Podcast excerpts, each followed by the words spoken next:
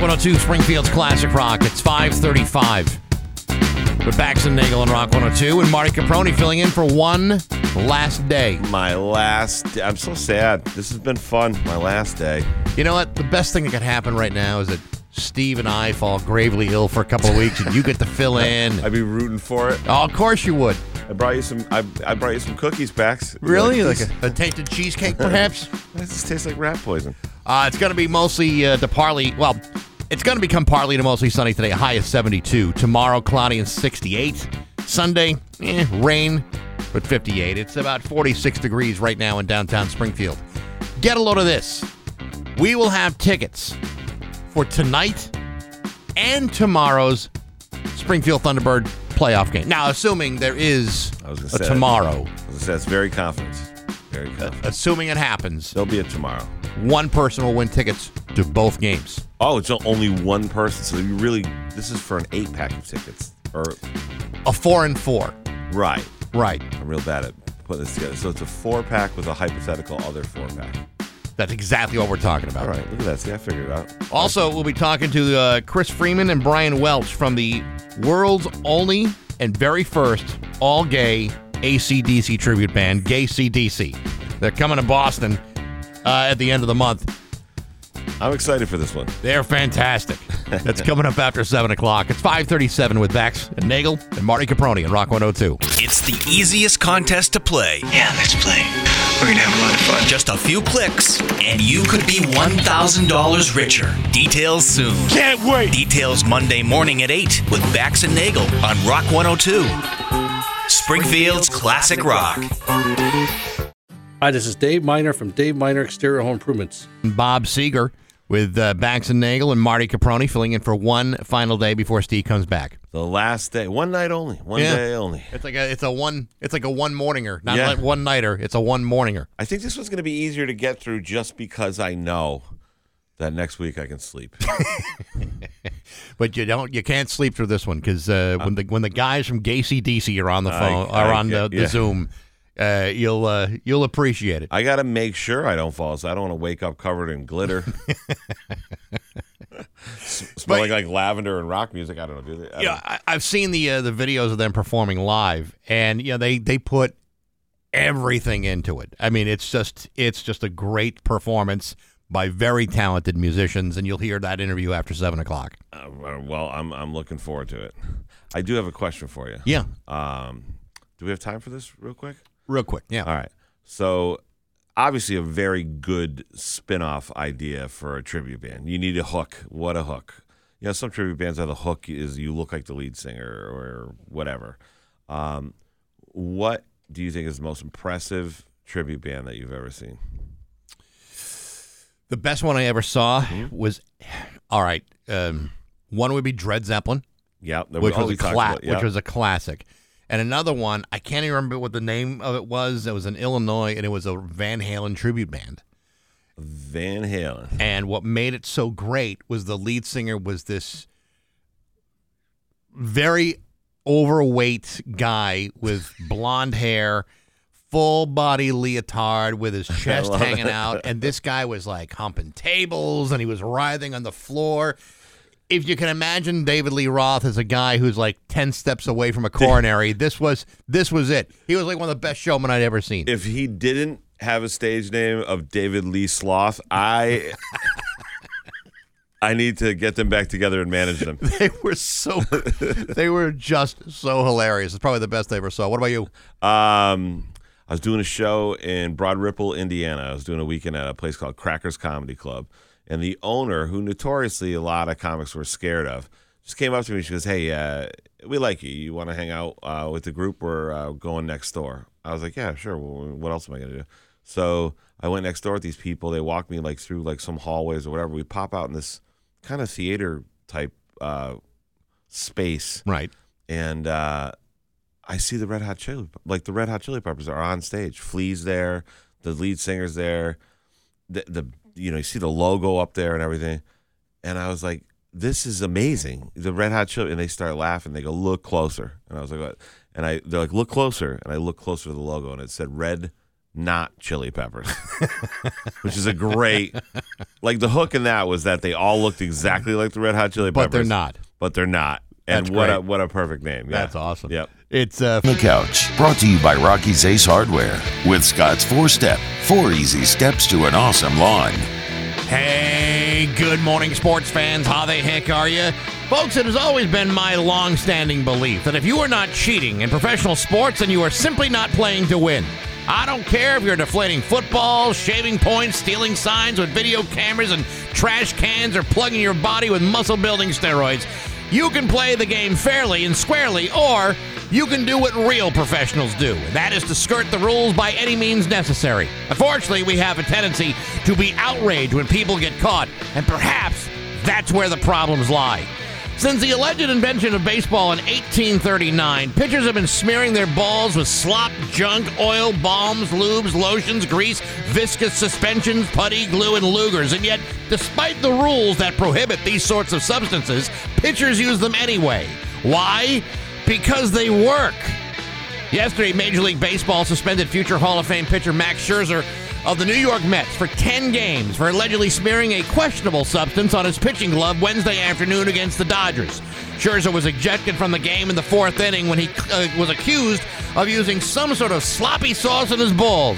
Scherzer claims he was using nothing but rosin, which is allowed by the major leagues. And despite switching gloves at the request of the umpire, Max Scherzer was kicked out of the game for being unable to convince anybody that he was telling the truth. Why? Because he probably wasn't. And while he has been suspended for, for 10 games, which is the equivalent of just missing two starts, uh, Max is planning on appealing that decision. Oh, sure, he'll serve out some sort of suspension. He'll also pay an undisclosed fine. But the reality is, you can fully expect that at some point soon, Max Scherzer will find something else to doctor his pitches. Perhaps he'll be a big fat wad of Vaseline. Perhaps he'll squirt a, a squirt or two of a water-soluble Astroglide. Maybe he'll go to old school and dip his hands in a bucket of full melted butter. No matter what he's using, he'll use it again. Why? Let me repeat my earlier statement. Because it works. But hey, enough of my yapping sports brought to you by Rocky's Ace Hardware. You know, there are grills, and then there's the Traeger Timberline. Oh, man. Wood fired flavor, total temperature control. The Traeger Timberline would normally cost you 2100 bucks, but now the Timberline is on sale for 1400 at your neighborhood Rocky's Ace Hardware. I'm Bax. That's my Rock 102 Springfield's Classic Rock at 612 and Queen with Bax and Nagle and Marty Caproni and Rock 102. My last day. I know. You did so well today. I'm I'm, bum- I'm really you know I want to put like one of those big stars on your forehead and send you back with a with a good report to your parents. yeah thanks thanks. My mom's dead, so she wouldn't care. Well, I mean, I'd still do it. I'd still do it, even if it was even if it was uh, you know, traumatic for you as a She's child. proud of me. Yeah, that's good. at. Uh, you know, I'm a I'm a big fan of uh, of hard drive melting, uh, uh, virus churning uh, clickbait. I could I could uh, go through those things all the time, and normally do. One of my favorite things to do. Yeah, absolutely. And I came up with the uh, I came up with one I thought was uh, very interesting. Okay. It- this is the uh, the top ten most unfunny comedians. Oh man, this is this is how you get out of the business fast. I'm, I, I gotta. we don't, you know, we can we don't have to badmouth anybody. You can No. say why they don't deserve to be there. That's okay. That's All right. fair. Let's do okay. Uh, number ten, Yeah, Carrot Top. deserves to be. No, I'm just kidding. Yeah, hate No, that guy. I like. I actually. Uh, uh, Scott is his real name. Yeah. I met him at the Hu Ke Lau on his rise back in whew, 1992. I want to say I Uh-huh. might have been 18, 17, 18 years old. I was no, actually, yeah, 17. Uh, and I was fascinated with comedy and obviously, and he spent some time talking to me, and uh, he was awesome. I, I'll tell you why I wouldn't put him on the list, not for that personal reason, but if you've ever watched him, he he's in a Vegas show. He writes new jokes every single day. Yep. He doesn't have the when you're a prop comic, you, you don't have the luxury of testing jokes out at an open mic. You can't show up at an open mic with four foot lockers and be like, let's see how these go. so so he's just got to know what's funny and take the risk and throw it right into his show. The guy's always changing his show. And then if you watch him when he's not doing the prop stuff, he's hilarious. Just off the cuff, hilarious. Well, that's what I was going to say. The, the the reason why I wouldn't put Carrot Top on that list is you know whether he's a prop comic or not. right. that guy has been in Vegas making huge amounts of money for years. Yeah. And they're not going to do that for someone who's not going to draw and not entertain a crowd. Not at that level. No. So I don't think, uh, no, Carrot Top deserves to be on the other list. Yeah, I yeah, I, I think you know. Listen, it's not my style of comedy, quite clearly. Um, but I love watching comedy. I'm a fan of it, Yeah. of all different forms, and the form that he does, he's very funny. I mean, he's he's good at it. Yeah. Sinbad. Totally disagree with that as well. Yeah. Hilarious. I got a, a Sinbad story for you. It's kind of funny. Most people do. All right. All right. So uh, I'm doing the comedy club back. What is that? Foxwoods before I went to Mohegans. My, Yeah. My my family, I basically could call them from comics. So I'm in comics Foxwoods, and they have Sinbad in the big theater across the hall. Uh, I do my show. Um, Sinbad uh, does his show. The late show at the comedy club on the Friday night is not a late show. It was rented out by Hennessy Black for a private party. Um, let's just say this: I didn't really fit in with the um, with the the overall crowd. Uh, I stood out for for uh, pretty obvious reasons, but they, everyone was awesome to me. The owner of the club's like, "You need to meet Sinbad," and I was like, "I would love to meet Sinbad. I've watched Sinbad Yeah. since I was a kid." He takes me over to Sinbad, and Sinbad's sitting in a VIP roped off area at this Hennessy party. And I walk in, hey, all dopey. He's like, oh, Sinbad, this guy's really funny. He was very kind. He didn't say like, yeah, that's great. I'm glad you're funny. Kid, get out of my. Wow. Yeah, have a seat, man. Let's talk. Let's talk shop. And he starts talking to me really passionately about comedy. And uh, I've had a few Hennessy Blacks, which I wasn't accustomed to drinking. So I was, uh, You had a Hennessy blackout, is what you had. yeah, thank you. Yeah, that's ex- that's really great. That's exactly what I did. Uh, Hennessy blackout, and the only thing that came out of my mouth was, "I I I love wearing tracksuits." like I don't know how that came out. I don't. I don't even own a tracksuit, Yeah. which is crazy because But, you, but if you had one, you'd probably wear it all the time. uh, yeah, true point. And and that came out of my mouth. Wow. And it came out. I watched it register in his eyes. He watched it register in my eyes. He knew what had happened. I knew what had happened. And I just acknowledged it. I went, It's been great to meet you. And he goes, It's been nice to meet you as well. And then I got up and I walked back to my room and I'm like, I'm an idiot. Yeah. I'm a total idiot. The uh, the next on the list, I will I will go to my my grave fighting this one. Louie Anderson. Yeah, no, I Louie Anderson had, I think, like one of the best f- debut appearances on the Tonight Show unbelievable. ever. He he absolutely crushed it, and you know he he's like one of those guys where the life his life completely changed after that. And in the, the time I uh, met him, he could not have been a nicer person. And I absolutely wonderful guy. a, a very a sweetheart of a guy. I, I uh, was telling my friend this that uh, my buddy's a big wig out in Vegas. Louie was a, a alleged uh, degenerate gambler, we'll say, Okay. and my friend was in charge of all the big whales that would come to one of the casinos. He's trying to have me call Louie. He gives me his personal cell. I'm like, I'm not calling Louie Anderson. Hey, I'm a comedian. You're a comedian. Uh, my buddy said we should talk. you know, like I'm not doing that. And I was a young comic. I was maybe two, three years in, you know. So Louie was like, I remember him like you talk about Yeah. on the Tonight Show. Whoever wrote that article, by the way, probably 30 years old. And the only thing they knew is Louie Anderson and all those terrible shows that he did later in life where you're like, you're funny. Well, you have a funny thing to say about blah, blah, blah. And then he's like, oh, yeah. Uh, but he had to do those because he was a Yeah. degenerate gambler. I'm Yeah. sure if you have a rough day at the casino, you got to do some, got to do some of that stuff. So he he um, talked to me on the phone. Was a real sweetheart of a guy, and I I think of Louie Anderson when he came in the game, which back when he came in. He was he was I don't want to say cutting edge, but he was really good He was at really- what people were doing. He was old style. Yeah. Real cutting edge, Right. squeaky clean on purpose. Right. Because he, he all he ever wanted to do was be on the Tonight Show. Right. And he, he just knocked it out of the park. Unbelievable. that to try to do that to an older comic, you got you can't compare generations of comedians. To try to do that to an older comic, that dude was in his era, like like let's say like a Jim Brown, if you want to put it to NFL. Where, Yeah. But you don't go back and look at old NFL tapes with leather helmets. You're like, look at this loser, one of the worst loser quarterbacks ever, Johnny Unitas. Dude looks like he's 55 years old. Right, right, yeah. If you were in the game today, you'd get crushed. Yeah. Yeah. Well, I didn't. I played the game at the time I played the game. You know. The, the next three Whoopi Goldberg, Richard Lewis, Judy Tenuta.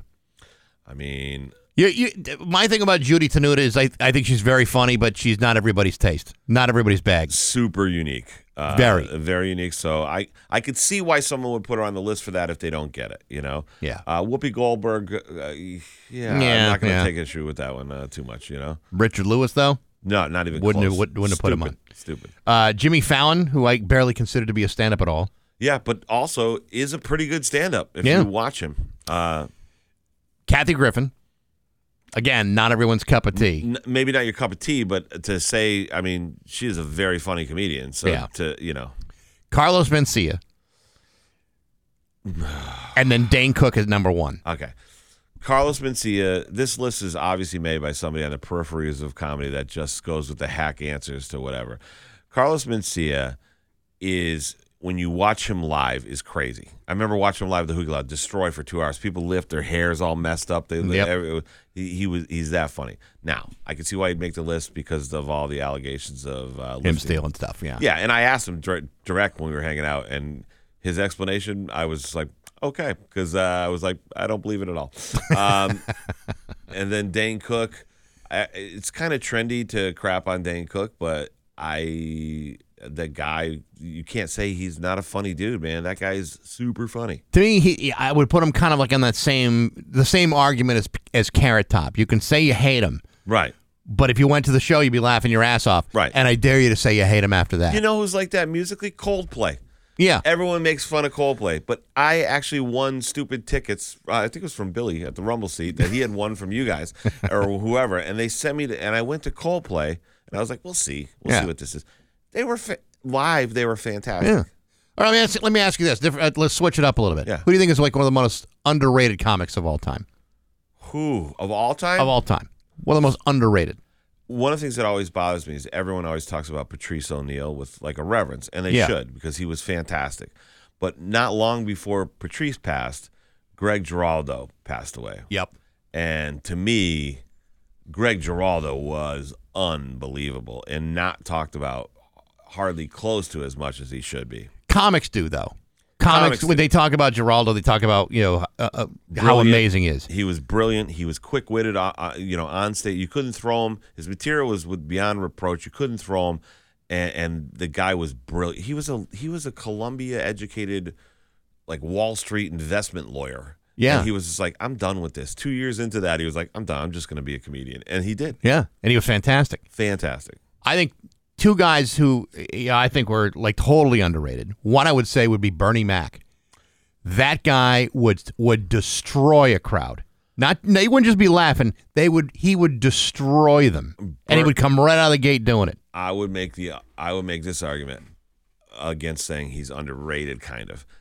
He is underrated amongst our folk, amongst the average white guy comedy fan. Yeah, But in the black community, they knew how good that dude was. unbelievable. right. Right. Yeah. Until he passed. That there are certain guys like that that like Earthquake is another one Yep. that they'll never have to worry about having an audience again for the rest of their lives because they're that amazing. I feel like Bernie's like one of those guys. Yeah, and the other one I think is still the most underrated is is Gilbert Gottfried.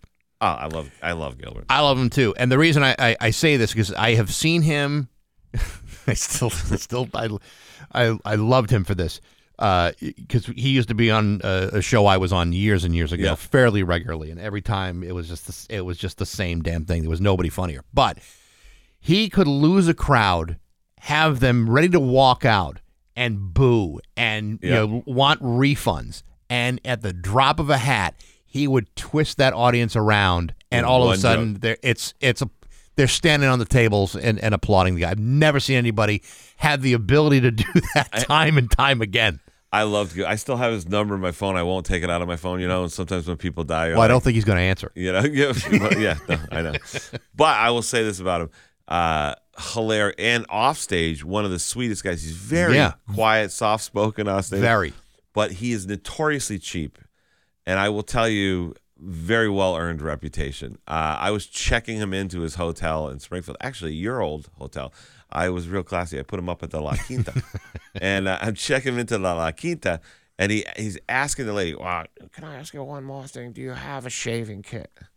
And she was like, "Oh, sure, we have shaving kit." And he said, "Could I have two? And she's like, uh, sure. You could tell she's like, you're here for one night. What do you need? Yeah, one to one to shave and one to bring home. And then he just keeps asking for things, and she and I thought he was running a bit. I was like, clearly he's doing this to make me laugh, you know, Right. because I've heard the stories or whatever.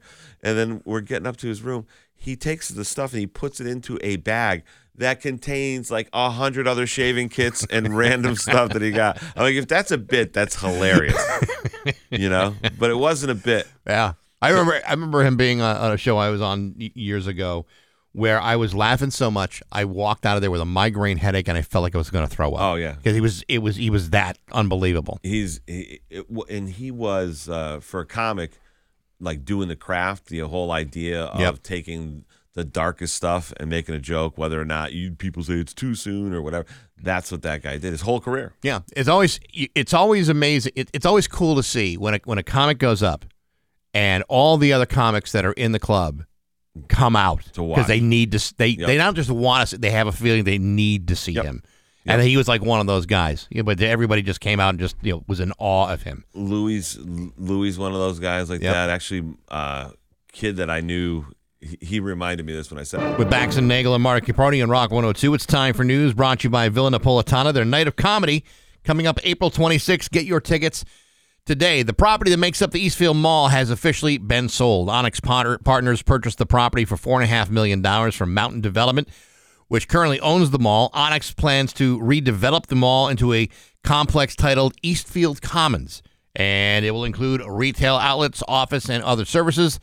The mall currently hosts a variety of mom and pop businesses with uh, commercial stores that include Lens Crafters and Old Navy.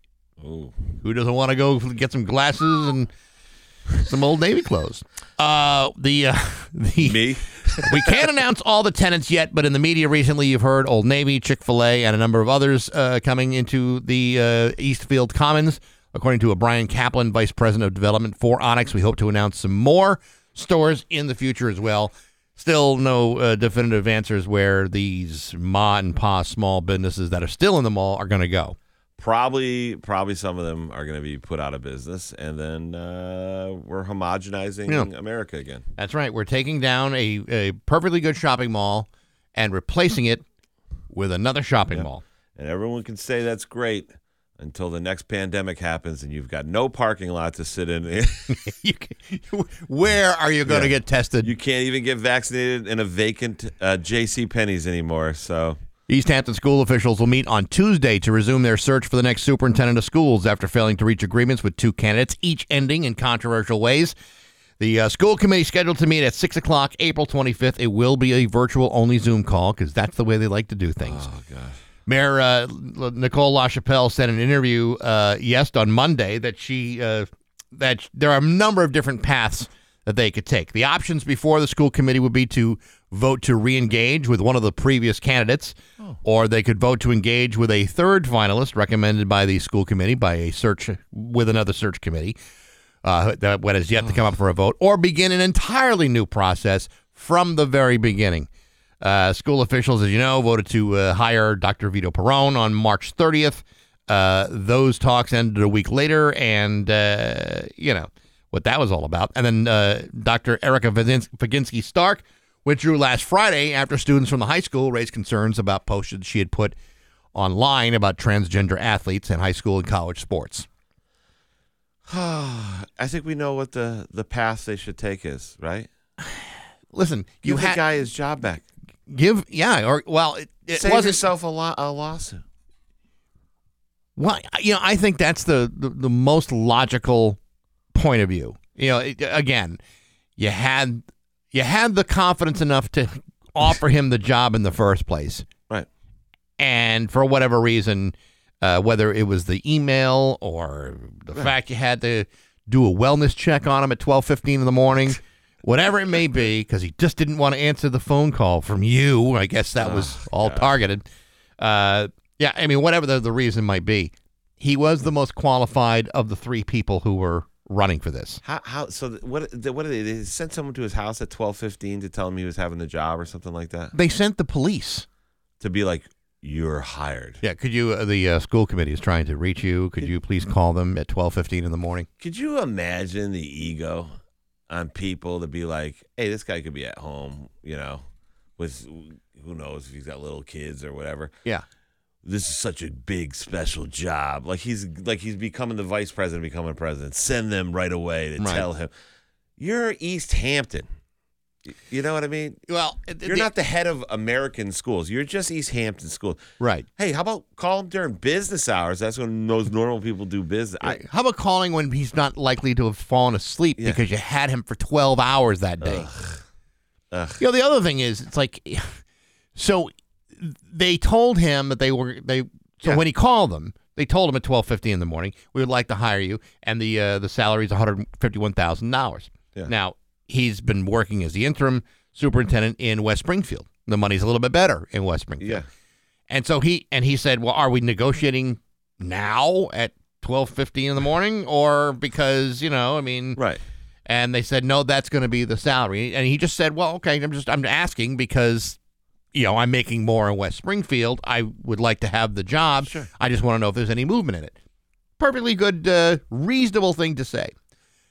Except the chairwoman, the chairperson of the school committee thought that that was uh, offensive that uh, he was being so uh, obstinate in negotiating at 12:50 in the morning.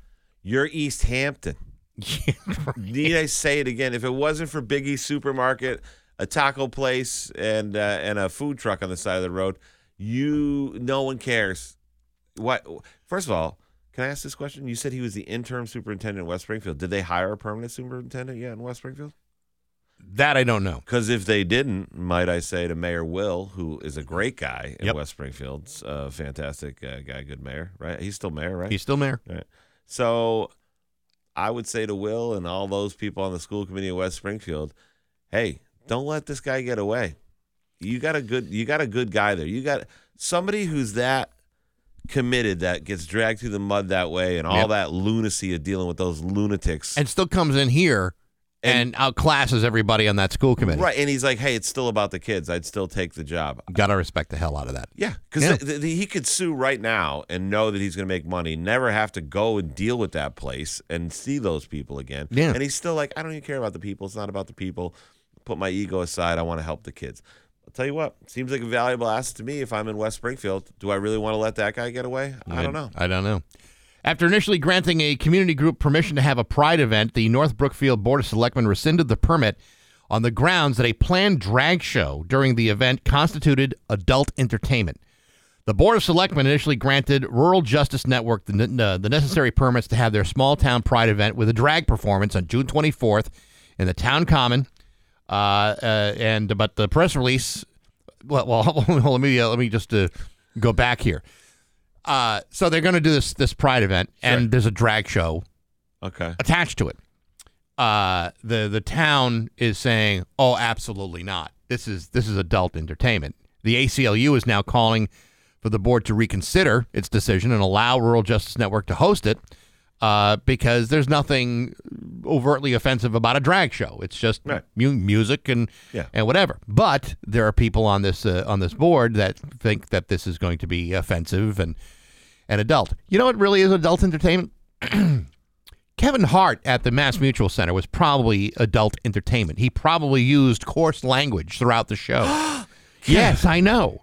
Uh, you know, any any performance that has even a, a, a modicum of potentially offensive material is adult entertainment. This is this is not Listen, this is not to me. This is not uh, anything to be worried about. it's not adult at all.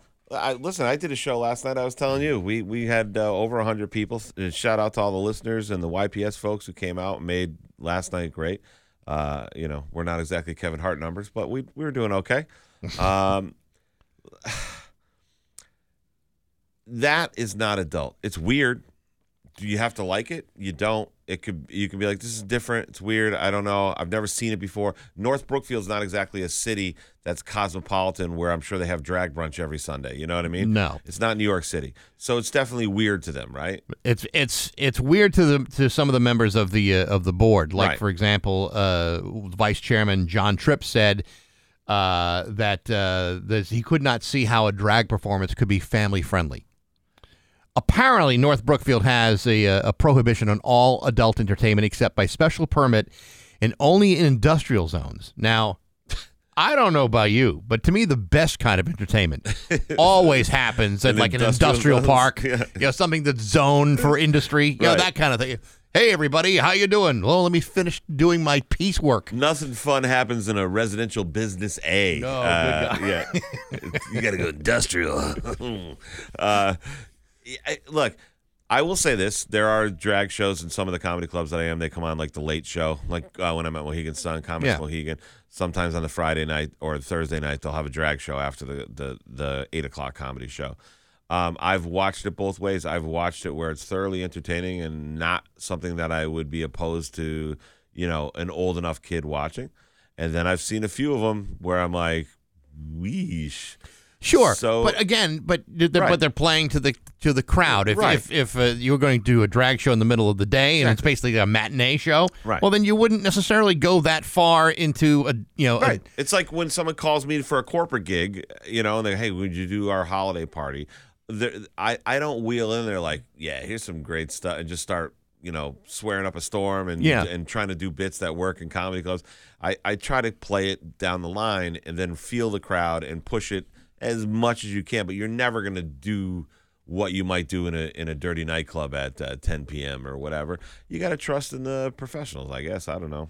The uh, world's largest pancake breakfast will be held this May in downtown Springfield. The event, the event will be held on May 13th from 8 to 11 on Main Street from State to Bridge. Uh, this year's event will celebrate Springfield's 387th birthday. Wow. Yeah, 387 years, uh, almost to the day. No one thought we would see a hundred. No, you know what? I'm sure after the first 50, um, some some people said we're never going to make it to 55. I can tell this last 15 has been pretty rough. We've really hit a wall. The Um, uh, honorary chair this year is going to be uh, Springfield uh, Police Superintendent Cheryl Clapprood. That's cool. Yeah. And uh, again, this is they chose this day because the city was founded on May 14th, 1636. That's according to uh, to Judy Matt. um, Judy Matt, the last time I was here, I think it was with Steve when you were on. She brought us. Um, she brought us uh, baked goods from uh, uh, the, the the the really awesome. Uh, why is it uh, the the great deli that everyone uh, knows and loves? There's one in the South End and one in East Longmeadow. Uh, oh, uh, uh, uh, uh, Frigos. Frigos, Yeah, no, she always she always brings like a big spread of food. Yeah, she brought us Frigos. So yeah, very kind of her. 'Cause, Yeah. yeah, we uh, after an hour or two of this, you just yeah. You I might go famished. eat a pancake or two. If I'm in town, I'm eating pancakes just Why to not? support her. She was great. It's uh, 643 with Bax and Nagle and Rock 102 Springfield's Classic Rock. It's 651 and uh, ACDC with Bax and Nagle and Marty Caproni of Rock 102.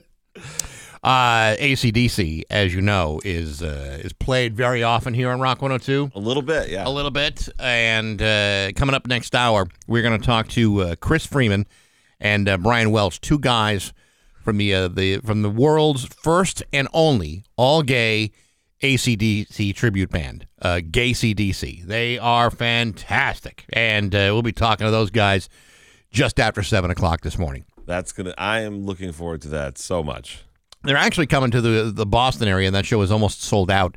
Uh, they're going to be at uh, it's a club called O'Brien's Pub in Allston on the 29th, and it's you know unfortunately that's going to fill up pretty damn quick. This just in, they've added a date playing the North Brookfield Town Fair, just for the selectmen. Yeah, yeah, they'll. I think they'll really enjoy that. Somebody should combine a gay, a gay CDC live drag show. You know, if you saw them on stage, you'd say, "Well, it's almost kind of like that It now." kinda. It's kind of the most talented. Unbelievable. They- hey, real quick, uh, I want to mention uh, the uh, Baxi's musical podcast this week. I've been talking about uh, John Linnell from They Might Be Giants. Yep. Posted that one. Posted one yesterday. Uh, Imaad Wasif, uh, who just played with the Yeah Yeah Yeahs and Folk Implosions, got a bunch of solo records out. Uh, he's my guest uh, on the podcast now. And then next week, uh, Debora Iyall from the uh, the band Romeo Void. They had Oh, two big hits back in the '80s. Uh, Yep. Never Say Never and uh, a Girl in Trouble is a temporary thing. Two great hits. really, but a really cool interview. They've got a new live album that's coming. It's actually in stores this weekend, which is uh, Record Store Day. I believe. Uh, I think it's tomorrow. So, uh, really cool interview. You'll be able to hear that on Apple Podcasts, SoundCloud, Stitcher, Spotify, Google Podcasts, and at rock102.com. Well, they had the title "A Girl in Trouble." they said girl, which I find to be a microaggression. They It is will never be superintendent in East Hampton schools. Prob- probably not, but uh, that was a, a major club hit back in my day. Yeah. Yes, it was. So, anyway, uh, so there's that. And uh, also, we get uh, Thunderbird hockey tickets for not only tonight's game, but tomorrow's if it's needed. It's I believe.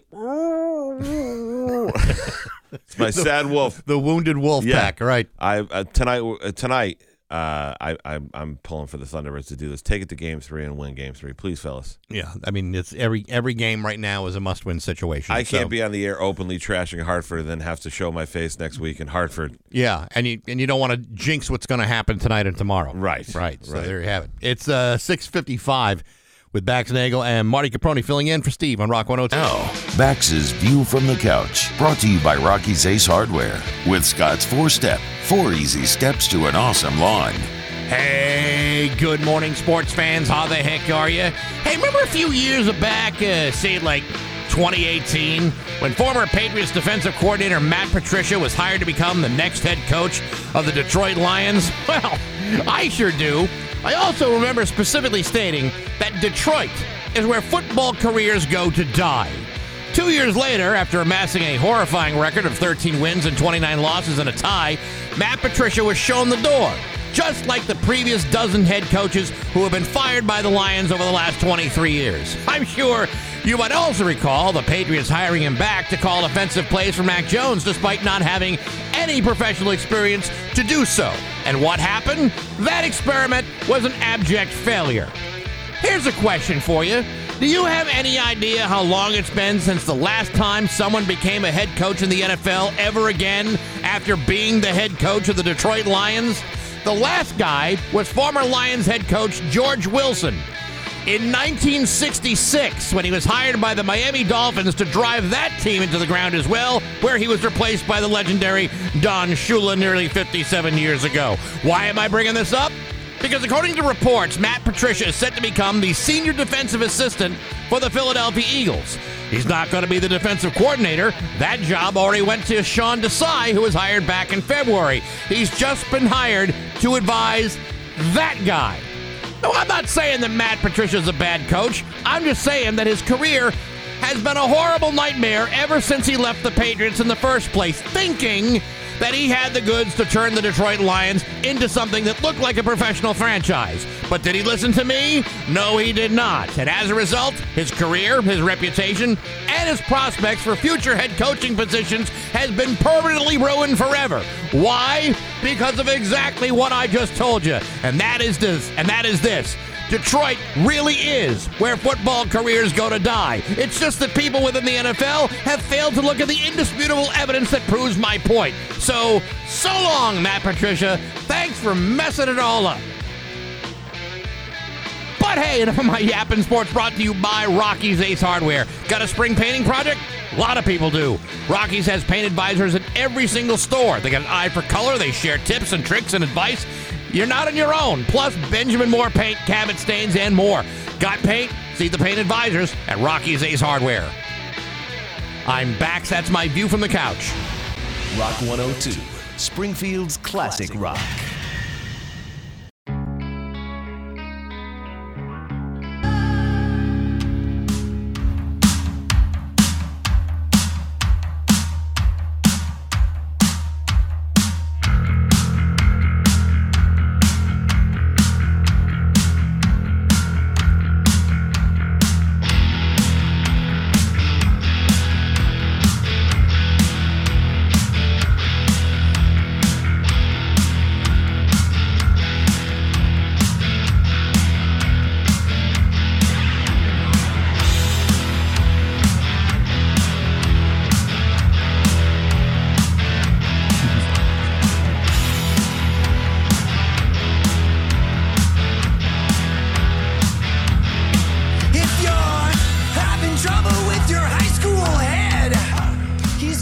102, Springfield's Classic Rock. What you are hearing there is the world's first and only all gay ACDC tribute band on Rock 102. Gay CDC, that's their uh, version of Dirty Dudes Done Dirt Cheap. Uh, they are going to be appearing at O'Brien's Pub in Allston around the Boston area on the 29th. When I tell you these guys are fantastic, I am I am not pulling your leg. When you when I tell you you couldn't pay me enough money to clean their tour bus, I really mean. I'm pretty sure they tidy up after themselves. They, pretty sure about that. Anyway, they're on the phone with us right now. It's uh, singer Chris Freeman and drummer Brian Welch on Rock 102. Dudes, I'm so happy to have you with me today. I, uh, you know, having seen ACDC a couple dozen times and working for a radio station that plays ACDC about 15 to 20 times a day. I mean, here you guys are with the first, the world's first all gay ACDC tribute band. My question to both of you is what took so long? this is well, what's really interesting is um, I had a, a band in LA with some uh, other gay musicians, and we were doing an all gay tribute to the Go Go's, and we were called the Gay Gays. And eventually, we ended up doing the after party for when the Go Go's quit touring, so their last show in LA. Um, and Brian was in the band at that point, and then our singer at the time said, "You know, I'm kind of done." Um, and so we thought, well, what other kinds of gay tributes could we come up with? And our guitar player and in the gay gays at the time said, you know, we were just tossing out names randomly, and he said, oh, "How about gay CDC?" And I went, "Hold on." and and Brian was like, "Oh, come on." That must have already existed. And we were all on our phones looking it up. Like, that's got to be a band already. So that's why it took so long, is because we hadn't thought of it yet. well, and the only thing the only thing we could find and doing a search was some random like it was either a hockey team or a volleyball team or something in the Netherlands in a locker room singing Highway to Hell and they called it dirty they called it dirty they called it Gacy DC but they they had it something else and that was the only thing we could find. It was the only thing that said Gacy DC and we all looked and that was the only thing that came up and i was like i still can't believe this doesn't exist. But within 10 minutes chris had the logo he had the look he had he knew he wanted the lightning bolt with the feather boa over it and then immediately it was like ricocheting we just start- started throwing out song titles well, it's it's whole. dirty dudes done dirt cheap we had uh, a whole lot of jose like big balls we didn't have to change at all Oh no, it's it's it's artistically perfect just as it is. You, you, you Perfect. keep your hands off the big balls. They, they they they don't need to be touched. I was I was watching I was watching videos of you guys on on uh, on YouTube, and to me, it's everything that a tribute band you know should be. One, you're great musicians. Two, you're having a, the time of your life doing it. It's just you know, you know whenever you see a tribute band that's taking themselves so damn seriously, it's like eh, I'm not interested. But if I see a tribute band that's saying, you know what, let's go 100% into this, I'm like, all right, that's the way it's supposed to be done. Yeah. And that's really it. I mean, for me as a musician, and I've kind of felt this way from being in Pansy Division as well, is the um, do it because you love it. Yeah. There's no other reason to be doing it because we've all got other work job, you know, day jobs and stuff, and we can afford to make it be a, a you know a passion piece. You know, it's And really when- something that we're passionate about.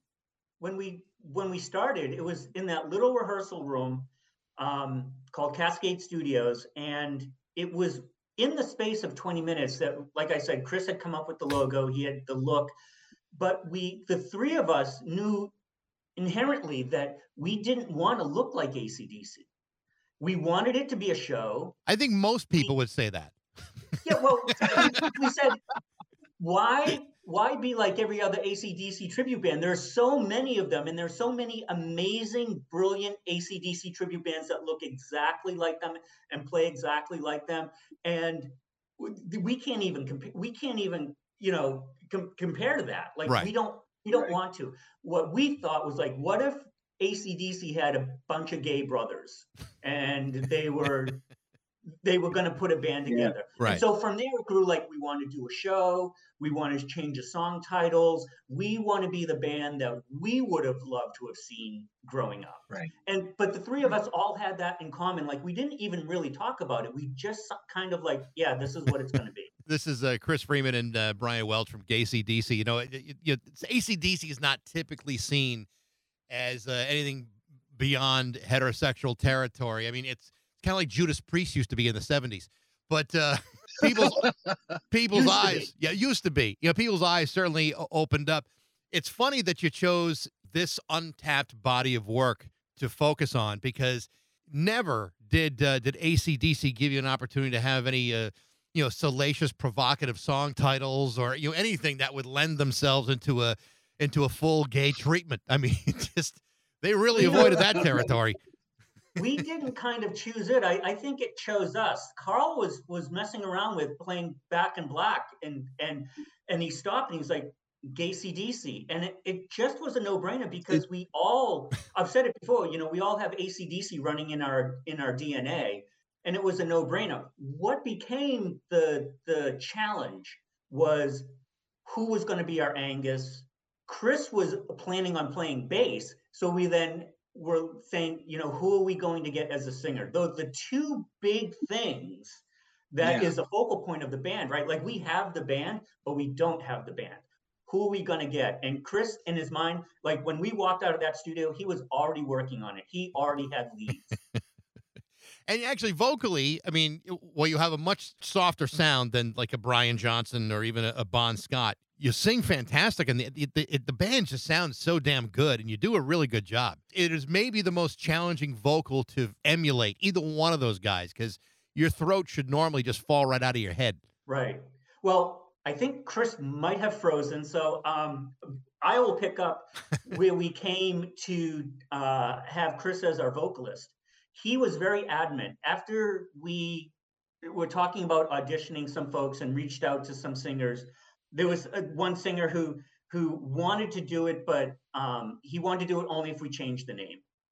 And we said, no, No. the whole point is the name. So we we became a little frustrated. Yeah. Um, and so a couple days later, Chris texted me and said, "You know what? I think I want to try out." And immediately, I think, "Well, you're going to play bass and sing." Well, okay. I mean, we're completely uh, turning this on its head. So why not? Like that. He's like, "No, no, no, no. I've got someone in I, I I've got someone in mind for bass, but I think I want to try out for to be the singer." That's amazing. So um, he knew he knew Glenn, our our bass player, and he had approached him, and we had gotten Steve already, and uh, so we set up a, a time where Chris came in to audition, and we same rehearsal studio, and he he we did it so that he would audition just like any other singer. Uh, we gave him a time to be there, and he showed up. He had all his stuff. We told him what songs we were going to run through. We ran through the songs. He he put his stuff away. He walked out the door, and uh, we said, "We'll call you. We'll call you later."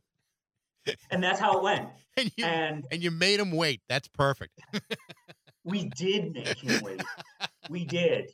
Yeah, we took a little glee in that. I will i won't lie. Yeah. I won't lie. We, we we did kind of take a little bit more time than probably we should have. But um, it was a decision because you know he's not in the register of of a Bon or a Brian. He's got his own thing going, and because he is you know sort of known in Pansy Division as as a singer, so he's he is a vocalist. We're like you know this absolutely could work. And he already told us how he was going to sort of change his inflection and and go about uh, doing the songs. And the one thing we said is that we're not changing any of the keys. We're not going to downtune. We're not going. And he said, no, no, we're going to do it exactly. And that's what happened. And that was ten years ago. My, that's unbelievable. You know what's what's crazy about it is you, as I'm going through the the catalog of ACDC songs, I'm I'm th- you know I see the Jack, Squealer, Kicked in the Teeth, Beating Around the Bush, Love Hungry Man, Snowballed. There's nothing gay about that band at all. No, it's the he- most heteronormative rock band on the planet. You know, yes, it is. But we but it but you know when you when you apply you know one treatment over another, you say, hey, you know maybe maybe we were wrong about this band all along. maybe Well, they're a lot gayer than we thought. we I won't lie, you know, there was a couple times we thought, mm, this is, you know, this is definitely going to rile some feathers. This is going to, but also in the very beginning, I mean, we did not think we would be sitting here 10 years Yeah. later. We thought we were playing maybe some backyard parties, would maybe play the Eagle. We could never have imagined that this was going to have the legs that it that Yeah. it has. Now you, you guys are coming to uh, the Boston area. This is actually going to to close out your tour. You're coming to uh, O'Brien's Pub on April 29th in uh, in Allston and Harvard Street. My hometown. I from Boston. I was going to ask because I, I I can hear it, and I know you guys are from are California based, but you are from Allston. I am from Saugus, Saugus. Massachusetts. But Yeah, there you go. uh, I worked for tons and tons of Boston bands, and so I've played every every place there was to play. Um, so this is uh, this is our second time back in Boston. The first time we came back, we played the Middle East, Yep. um, and now we're coming back, um, and we're playing uh, on a Saturday night, and we're very very excited. We have Ground Lift opening for us. It's Going to be a really great show, and I will say that uh, I was informed by the promoter that there's very few tickets left. Really good to know. Has uh has anyone come up to you with the idea of a, a gay CDC sponsorship deal? I mean, I'm pretty sure Bud Light's looking into cracking into new markets right now. Well, you know, it wouldn't be it wouldn't be out of the question. Um, you know, you bring up a very a very good point. You know, we sort of laugh about it, but it also we know that more than ever we need to be out there. Yeah. Just the name alone, we need to be out there letting people know that a we're doing this and b that we're everywhere and that it's more important now than ever that if a young kid sees us doing this or even someone in their 40s sees us doing this that maybe it gives them the courage, the inspiration to maybe go to their first Pride March, maybe actually go out on a date with someone, maybe pick up an instrument, maybe join a band. If it gives them that strength, then everything we do is is worth it. If we reach one one person, and I know we've reached more than that, but you know, I don't want to think of the the, the idiots that are shooting up Bud Light cans. I want to think of the people that want to come see us and leave with courage and, and inspiration to be themselves, to be who they are, and to encourage others to be who they are. I absolutely agree. And I'll tell you what, I don't care what you're drinking. If you're buying the next round, I don't it, it could be anything. It could be literally anything. Guys, I, I appreciate you joining me. Uh, welcome back, Chris. It's too bad we're almost out of time. Thanks. Yeah, sorry, my phone got too hot and said. I'm not working anymore, sitting in the car. sorry. No, listen, I, I appreciate. I appreciate you guys uh, joining me today. DC coming to Boston, Allston on uh, Harvard Street at uh, O'Brien's Pub on the 29th. Great to see both of you. Uh, Chris Freeman, Brian Welch, DC. Really Thank you. appreciate it. Thank you so much. Thank you. You bet. It's uh, Bax and Springfield's Classic Rock. It's 728. And the Rolling Stones with Bax and Nagle and Marty Caproni filling in uh, for the remainder of the day. Steve is back on uh, on Monday, just in time to talk to uh, Scott Cohen. So you can imagine how Excited, how Steven? yeah how excited he'll be for that homecoming. Uh, everyone's got a project that they want to finish. Sometimes it's a big dream home improvement, and sometimes it's an absolute necessity because things are starting to fall apart. Rock 102 wants to help you get there with Pick Your Project, brought to you by Dave Miner Exterior Home Improvements. You could win $3,000 in cash, which you could use towards any number of things, including replacing your roof or skylight with Dave Miner Exterior Home Improvements, or updating your kitchen with Cal's Building Supply, designing your dream closet with Master Custom Closet, or carpentry, carpentry repair or maintenance from Home Pro Handyman, or design installation repair vinyl, aluminum, chain link, and wood fences from A Signature Fence. If you want to win, it's real simple. You just go to rock102.com and sign up. One winner chosen at random. It's Pick Your Project. Brought to you by Dave Miner Exterior Home Improvements.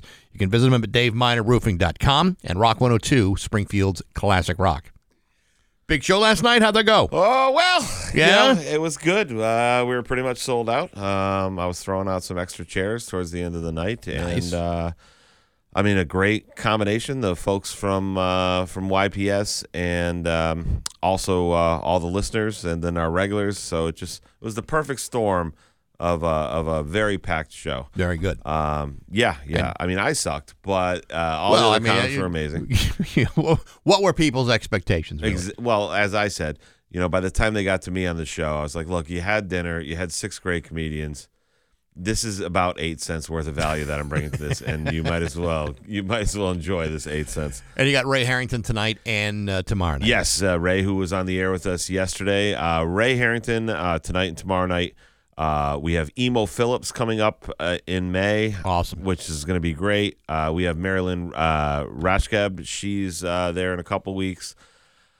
Uh, we have Michael Rapaport coming in June. Those tickets are really selling fast. So Pete Correale, to. too, right? Pete Correale's another one. Great I mean, how could you? You shouldn't miss Pete Correale if he's in your town. That's how great he is. He's coming up in May. And uh, also, uh, I just swapped out not this weekend, but the next weekend. I was going to be there, and um, my little buddy who opens for me has opened for me for years. Uh, Brian Plum is uh, he's getting the as they say in Major League when they slap the right hand, they're bringing in the righty. He's getting the call up to the to the big leagues. He's headlining uh, his first weekend at Loft. Oh, that's Um, awesome. Yeah, so uh, tickets uh, tickets will be uh, they're already on sale at loftcomedyclub.com for all those shows. Very cool. It's uh, 731. We have news. And Marty Caproni filling in for Steve. It's time for news, and it is brought to you by Serviu Locksmith. They got a key for that, St. James Avenue in Springfield or ServiuLocksmith.com. Uh, I have made no bones about it that I have exactly 3,068 days, 16 hours, 27 minutes, and 6 seconds before I retire from this godforsaken business. And, uh, and when I say that, kind of mean it. Yeah, after a certain period of time, I'm done. I, I it's I, I'm done. It, uh, there'll be nothing left of me by that point. Joe Biden will formally announce his 2024 reelection campaign as soon as next week. Uh, three people briefed on the discussions uh, confirmed this yesterday. Uh, the people who spoke on condition of anonymity uh, to discuss internal deliberations say that uh, he's looking at Tuesday, the 25th, uh, four years to the day since the Democrat entered the 2020 race and won. Hill is he's 80 years old, 80 years old, and intends to run for a second term. Now, he's 23 years older than me. I got 3,068 days, 16 hours, 26 uh, minutes, and 10 seconds. I can tell by the math that you're very serious about what you're saying. the level that goes into that. if anybody, and I'm going to put this out of your mind now, comes to me on my 80th birthday and says, Hey, you know what we'd like? We'd like you to do a radio show at the age of 80. You know what I would say? Get the F out of my house. Don't call me. Remove me from your contacts. I do not want to be working at 84 years old. Or you might say, uh, I would like more applesauce and can somebody change me? which, which A president should be able to eat solid food. You're absolutely right. right. I'm just picturing some way through halfway through this term, just a, a diaper with a presidential seal on it. Could you all cle- uh, please leave the Oval Office? They wheel in a changing table. Oh boy, here comes the chief. I, I, you feel bad for the guy. It's not a political statement either, because and I don't really care what party you're on, but it's so crazy. They keep he like he falls down the stairs of the plane every other week. There's a video of him Oh, tumbling down the stairs, right? Um, and then like a year ago, they put him on a bicycle. They were like, "We're going to show this country that he's still." Got it. And Yeah. they put him on a bicycle, and then he proceeded to pedal off into a pile of bushes. You know, my my dad turned 80 uh, Yeah. this month. Okay, now he's a very active guy. Yeah. he's, he's in really gr- good physical and, and mental shape. Okay. in really good shape. But if my dad told me today, you know what I'd like to do? I'd like to run for an elected office and stay there until I'm 84. I think my sister and I would beg him mercilessly not to do something like Yeah. that. Don't take on a stressful position at the age of 80. Don't take on any position. No. Be happy that your position is I can stand up right. That- you know what I mean? Exactly. At 80 years old, I'm looking to really kind of cool my jets a bit. I, I you know the other thing and just so so we're fair and equal opportunity on the other side of this coin is a guy who also is probably almost 80 years old right 78 or something like that Yeah. why in this country do we have an age a starting age to become president you have to be 35 years old to be president which i agree with by the way Yeah, that's I, reasonable. I think if you have a 20 year old, you know, you don't have the life perspective. At 35, you have the life, and you also have the energy. You know what I mean? The younger Right. presidents tend to be more dynamic or whatever and have the energy for the job. Uh, they always look like they've been through the ringer after those eight years, though. Oh, I know. Because that's the, the level of stress you're making day to day. Um, why is there not an age cap? Uh, Wouldn't because I think that I, I don't know if this is for sure. I think there's a chance that could be to avoid any any discussion about something that could be discriminatory against someone's age. Now, it, like wrong for- answer. I'll tell you It probably why. is the wrong answer. because you're you're discriminating against a younger age group. So you could. I'll, the answer is because the founding fathers, as wise as we say they were, they at the time didn't foresee people living to be 80 years old that would still be running for. Back then, the life expectancy was probably 50 or 60 or whatever Mhm. the heck it was. So no one even thought we should probably make sure that there's not 70 year olds running around in diapers. Yeah. you know, with a red button. You know what I mean? you know not that they give them i said this when trump got elected and i'll I, mm-hmm. will say it with biden now not that they really give those guys the real red button. Both of them what they did was just went to staples and got an easy button one of those easy buttons. th- that was And they- easy. they just sanded off the easy and handed it to him and he's like i have all the power in the world. Like yeah yeah sure you do mr president sure Uh, Easthampton superintendent uh, is still up for grabs. The uh, the school committee will meet on Tuesday to resume their search for the next superintendent of schools after failing reaching agreements with two candidates, each ending in a controversial fashion. The uh, school committee meeting is scheduled for uh, the 25th, Tuesday at 6 o'clock. It will, of course, be a Zoom only meeting.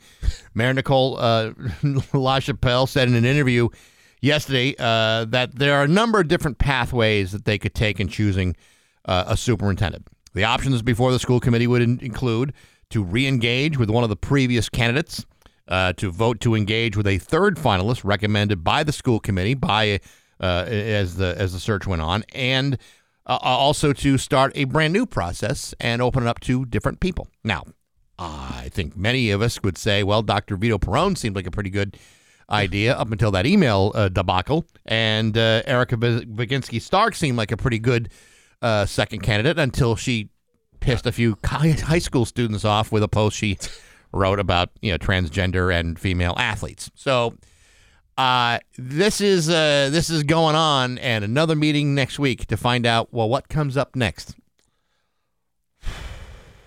I mean, I don't know how hard it is to make the smart decision for the Easthampton taxpayer and say, "Hey, this guy seems to care about kids." His big his the big uh, check against him is he used the salutation that everyone uses every day in their life in the real world, right? Yes. And uh, and if we hire him, we avoid a very costly, probably into the millions of dollars lawsuit. I don't think there's any uh, question that if they don't go to him, he's justified in a lawsuit in which I think he's going to win. A hundred percent. They offered him the 100%. job. And so, uh, yeah, I think they're scrambling, trying to make it a, f- trying to suddenly make it a fair process. Right. To you know, well, you know, we we we we're facing something very serious here, a lawsuit that we didn't expect to get into because of our own fault. So let's try to fix this. if if we're gonna be smart about this, right? Yeah. Uh, I I wouldn't if I was any other candidate, I wouldn't even apply for it. Watching what just happened to the the the second candidate. No. You you she gracefully stepped aside, probably because they told her, "Hey, this is going to come out if you don't step aside." She steps aside, and then what happens the day after she steps aside? It still goes public. They drag her name through the mud. So now the next time she goes for a job in a different town, someone Googles it. They go, "Oh, did Yeah. you say this? That's too hot to touch."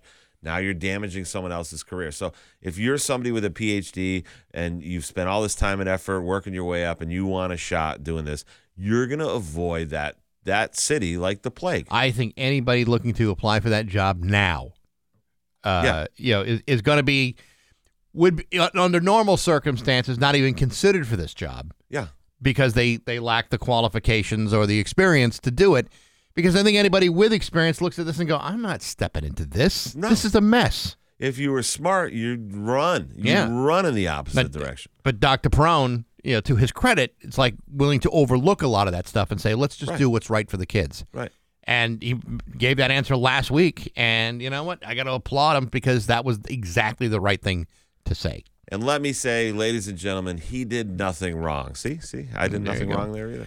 A, uh, Conne- a Connecticut man was shocked to see what looked like a puffy cloud wandering outside his house on Tuesday. Eric Cormier of South Windsor, Connecticut, said on Tuesday uh, his morning started off as normal, and then he was uh, getting ready to uh, to go to to work at his uh, video game retail job uh, when his dog started to bark at their front door. And at the front door was a sheep that would not leave the front stoop. Just stood there waiting to be let to be let in. This uh, sheep apparently um, stayed for hours and would not leave this guy's front step. So he uh, he went to he called authorities. He went to work. The authorities didn't really know what to do, and uh, when he came back, the sheep was still there. No. Now, I saw this story yesterday. I'm thinking two things. One, the sheep wanted to knock on the door and say, Excuse me, can I use your phone? or the sheep was there to sell uh, low cost solar panels going door to door, waiting for somebody to answer the answer, you know, open the door. Or what if he asked you uh, if you have uh, acknowledged that Jesus is your Lord? And Yeah, well, there's that too. and he had a little Although, pamphlet with him. although to their credit, the uh, Jehovah Witnesses Yes, are yeah. now writing handwritten letters Oh, really? and and nice not touch. knocking on your door. If they know you're not there, They, they, they leave a they leave a, a letter now. oh, that's nice. I prefer the letter. I mean, I ju- you know, the same result happens. I'm, I've never felt compelled to convert or uh, change how I uh, how I, I use know. my faith. I have one of these stories where I don't know if I should share it right now. So I'm going to share it the best I can. Okay. Tell me. I'm ready. Um, there was a run there when I first bought my house of the every almost every Sunday, someone from some religion would knock on my house, just one after another after another, and it would always be on a Sunday when I and I was younger, so I'd probably be hungover or tired or whatever. And I remember one day, uh, I just couldn't take it. They had come like two times in a day, two different groups. So I uh, I opened the door and I actually invited them in my uh, in my dining room, and I said I would love to hear more about this. what I didn't uh, tell you is. I, I had already queued up an adult website and had it playing on my laptop the entire time while they were sitting Sure. there. yeah. But let me say this: never, ever to this day has anyone else from a religion knocked on my door. It worked. Yeah. Oh, no, it, it, it totally works. They were like, "That's the creepy guy." When I lived in uh, Forest Park many, many years ago, my next door neighbor uh, was this wonderful guy, Yeah. uh, it, uh, you know, Rabbi Wolf. Great, great guy, lovely family, and, and everything else. One day I'm minding my own business, and I'm actually like doing some yard work Yeah. in, in, in the front yard. And of course, you know, they come walking up my driveway and they say, Hello, uh, we're from uh, Jehovah Witnesses. We'd like to uh, offer you a, a copy of the Watchtower and talk to you about uh, our Lord and Savior Jesus Christ. I said, Well, thank you very much. but I'm, I'm a little busy here right now. uh, I'd love to talk to you, but you know, I, I'm, I'm, I'm kind of pressed for time. Thank you very much uh, for your time. And then they say, Oh, thank you very much. I'm uh, we're sorry to disturb you. Um, is your neighbor home? And I'm like, Yeah. yes, he is. Go to that guy. see if see see if you can work your magic on on the rabbi. I'm pretty sure he's going to give you a more definitive answer than me. Not only is he home, big Old Testament guy. Have a conversation. I mean, it just and you know, like later in the day, he came out and he kind of just kind of laughed at it because of, you know what else could you do? But oh my god, yeah. Is your neighbor home? Yeah. Good luck with that one. Uh, this is a terrible story out of uh, Chicopee. A driver of the car that crashed into a Chicopee home, killing his 13 year old brother, has now been charged in the case. 19 year old uh, Stephen Balkman faced a judge Thursday morning, appearing in uh, Chicopee District Court for arraignment, where he was accused. And at the time of the crash, he was out on bail on a uh, separate charge. The accident left his 13 year old brother, Devont Bird, dead, and the homeowner, uh, Joey Lucia, uh, seriously injured. Court documents reveal that the deadly crash followed a failed attempt by Chicopee, Chicopee police to pull him over for speeding. Uh, the prosecution is uh, noting that this isn't the first time that Bachman has run into the police and caused problems. Uh, Western Mass News obtained court documents that detail what police ha- uh, what police said happened uh, in uh, in February 2022. Uh, he was pulled over for driving 90 miles an hour in a 55 mile an hour zone. By the way, in the same car uh, of the crash.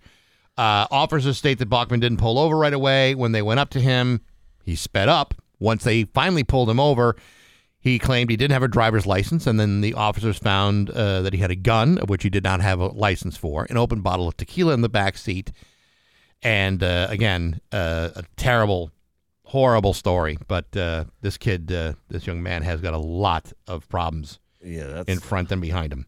that's awful. Uh, let's see. Uh, oh, this uh, story uh, came out. Uh, the best bakery in Massachusetts. Oh, I have my vote. What? I'm gonna go coffee cup. No, it's not. Uh, it's not the one. Although I would agree with you. That's a that's a pretty classic one. Coffee cup's great. The uh, the best bakery in Massachusetts, according to a Taste of Home's website, is Springfield's very own Chmura Bakery in the Orchard. Ah, well, Hard to argue with that one. argue with that either. Started in 1902 by John Chmura, Polish bakery known for phenomenal rye breads and uh, babkas and other delicious Polish products. And then they started to incorporate some of the great Portuguese culture uh, into uh, into their offerings. And apparently, they are the best uh, the best in the state. You know, I, I get that bread sometimes. Uh, I don't like to shop at regular supermarkets a lot. I, I'm still like a mom and pop guy. Yeah, So Chicopee has a place called the uh, the Fruit Fair. Have you ever heard of this? I've been to the fruit fair. You've been yeah. to the fruit fair? Yeah. All right, little tip for you. They have that rye bread. You get yourself some of that Chmura's rye bread, right? Yep. Get a fresh loaf. You go over to the deli and you get the chicken salad. Sometimes it's titled chicken spread because it spreads rather than a chicken. It's not a chunky chicken salad. It is the best chicken salad you'll ever have in your entire life At the fruit fair. At the fruit fair in Chicopee. You're you're sure about that? Tell them Marty sent you. okay. No, because uh, apparently Marty wants some free I, I chicken come spread. in, they they're handing me ten pound bag of it out the back door. Thank you for the work. Um, no, it is really, really. That's like it's one of my favorite sandwiches to have. That's good to know. I, I gotta tell you, you know, the coffee cup is awful good though. Co- uh, listen, for your sweet coffee cup is you can't you can't go wrong. Which also coincidentally moved like right near my neighborhood. It took over the old Mickey's bike shop. Yeah, I know. I, I went. I went. To, my wife when I went there uh, not that long ago. Oh, to, to coffee cup? Yeah, we had Should've like a. called. You're over in the neighborhood. I would have met you for coffee. Well, that's uh, how did it, you know? That's Now you listen, know. Now we know. Now you know. Next time I'm over there. It was Mickey's bike shop building. First, the place I got my first bicycle is also the place I'm going to get my first diabetes. So it's really nice. it's going to be partly cloudy today and then turning mostly sunny with a high of 72. Tonight, cloudy, low of 47. Tomorrow, cloudy and 68. It's currently.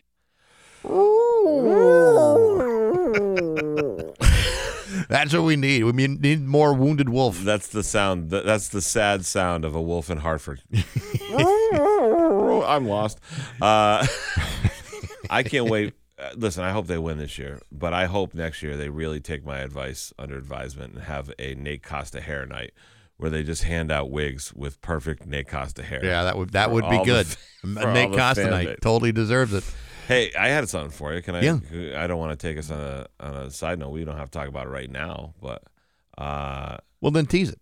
all right, I'm going to tease it. We've been talking about a lot of retirement stuff. Yeah. Guys have everything. I think later we should talk about some retirement stuff. Maybe uh, retirement stuff with a certain New England athlete. All right, we can do that in just. And now, Bax's View from the Couch, brought to you by Rocky's Ace Hardware, with Scott's four step, four easy steps to an awesome lawn. Hey, good morning, sports fans. How the heck are you? Folks, it's always been my long-standing belief that if you are not cheating in professional sports, then you are simply not playing to win. I don't care if you're deflating footballs, shaving points, stealing signs with video cameras and trash cans, or plugging your body with muscle-building steroids. You can play the game fairly and squarely, or you can do what real professionals do, and that is to skirt the rules by any means necessary. Unfortunately, we have this tendency to be outraged when people get caught, and perhaps that's where all the problems lie. Since the alleged invention of baseball in 1839, pitchers have been smearing their balls with slop, junk, oils, bombs, lubes, lotions, grease, viscous suspensions, putty glue, and lugers. And yet, despite the rules that prohibit these sort of substances, pitchers use them anyway. Why? Because they work. Yesterday, Major League Baseball suspended future Hall of Famer Max Scherzer of the New York Mets for 10 games for allegedly smearing a questionable substance on his pitching glove. This happened Wednesday afternoon against the Dodgers. Scherzer, Scher, Scherzer was uh, Scherzer was ejected from the game in the fourth inning when he was accused of using some sort of sloppy sauce on the balls. Scherzer claims he had nothing but rosin, which is allowed by the major leagues, and despite switching gloves at the request of an umpire, Scherzer was kicked out of the game for being unable to convince anybody that he was telling the truth. Why? Because he probably wasn't. And while he has been suspended for 10 games, which is the equivalent to just two starts, Max is planning on appealing that decision. Oh, sure, he'll serve out some kind of suspension. He'll also pay an undisclosed fine, but the reality is, you can fully expect that at some point soon, Max Scherzer will find another way to doctor his pitches. Perhaps it'll be a big fat wad of Vaseline, or he'll use a squirt or two of some water soluble Astroglide, or maybe just go old school and dip his hands in a bucket full of melted butter. No matter what he's using, he'll use it again. Why? Let me repeat my earlier statement because it works. But hey, enough of my yapping. Sports brought to you by Rocky's Ace Hardware. There are grills, and then there's the Traeger Timberline. Wood fired flavor, total temperature control. The Traeger Timberline usually costs you 2100 bucks. Well, now the Timberline is on sale for 1400 bucks at your neighborhood Rocky's Ace Hardware. I'm back. That's my view from the couch. Rock 102, Springfield's classic rock. Rock 102, Springfield's Classic Rock. It's 810 and Led Zeppelin with Bax and Nagle and Marty Caproni filling in for Steve on Rock 102. Oh, are we going to talk about it? Can I talk about it? Yeah, of course. All right. Of course. We were talking at length about retirement. Uh, I, I noticed that you happen to. I'm not saying that you're looking forward to it, but you happen to have it calculated down to not just the day, but the hour. Well, I mean, I just want to. Uh, I just want to. I mean, the I have an app that counts it down for me, okay. and I'm I, I go to it every day. I mean, it really is my favorite app on my phone. I got I got three thousand sixty eight days, fifteen hours, forty nine minutes, and fifty two seconds until I can uh, officially retire at the age of sixty five. You know, I mean, that's you know. Every day you see it coming, you know, the, the, going down in descending order. You know, I, I haven't, I haven't cracked the three thousand day mark, but I'm only sixty eight days away from that. You should have a party when you do. Well, I mean, no, I think I'll have the party when it's like, uh, like two. You know, like, they- like that's that's the time to throw a party. Like that last year though has to be like the extended. Remember when you're in high school or whatever, and the last like week before uh, summer break. Oh, yeah. it's, it's not a real. It's not real school. Every Like, every that week, every day is going to be a senior skip day. yeah. Every single one. your last year here is going to be like that. You're just going to come in, maybe watch some movies. I'm probably going to get drunk in a parking lot somewhere. Perfect. That's yeah, that's probably what I'm going to wind up doing. interesting radio. Well, we were talking about retiring, and uh, while it's so appealing to you, and I would say probably most listeners because they Because they've by that point, you will have had more than enough of me. no, not your. I'm not saying your retirement's appealing to the listeners. I'm saying retiring is appealing to the average person. Uh, but if Tom Brady is nothing, it is anything but the uh, average person. True. Yesterday he was a he was a, uh speaker, like the keynote speaker of this uh, Emerge America uh, Technology Conference. Because you know when you think technology, You think Tom Brady you're thinking of a 46 year old uh, has been quarterback. with? CTE? oh yeah, CTE, bad knees, bad feet, and uh, you know guy who can't you know pull out of the pocket long enough to throw you know uh, him another pass. But uh, he was asked by uh, one of the panelists. There were like uh, two reporters who were you know barraging him with Yeah. questions. He was asked uh, whether he would consider coming out of retirement for Yeah. the third time in his career. Yeah. And uh, and this is this is what it sounded like uh, yesterday at this at this conference. Spending a lot of time in Miami. Now you call it home. Um, by chance, is there any, chi- any chance that you're coming out of retirement and playing for the Finns? Oh man. I know. I'm just saying. You gotta. Well, I will say, now that I'm not affiliated with any team anymore, and even though I have strong um, ties with a couple teams, um, I do have some friends on the Dolphins that I really like. So uh, I wouldn't say I necessarily root for them all the time, but I root for my friends to do well, and several of them play for Miami. So Awesome. yeah. Well, we're gonna end. Think Spending a lot of Okay, you know what? Uh, knock it off. Just knock it off.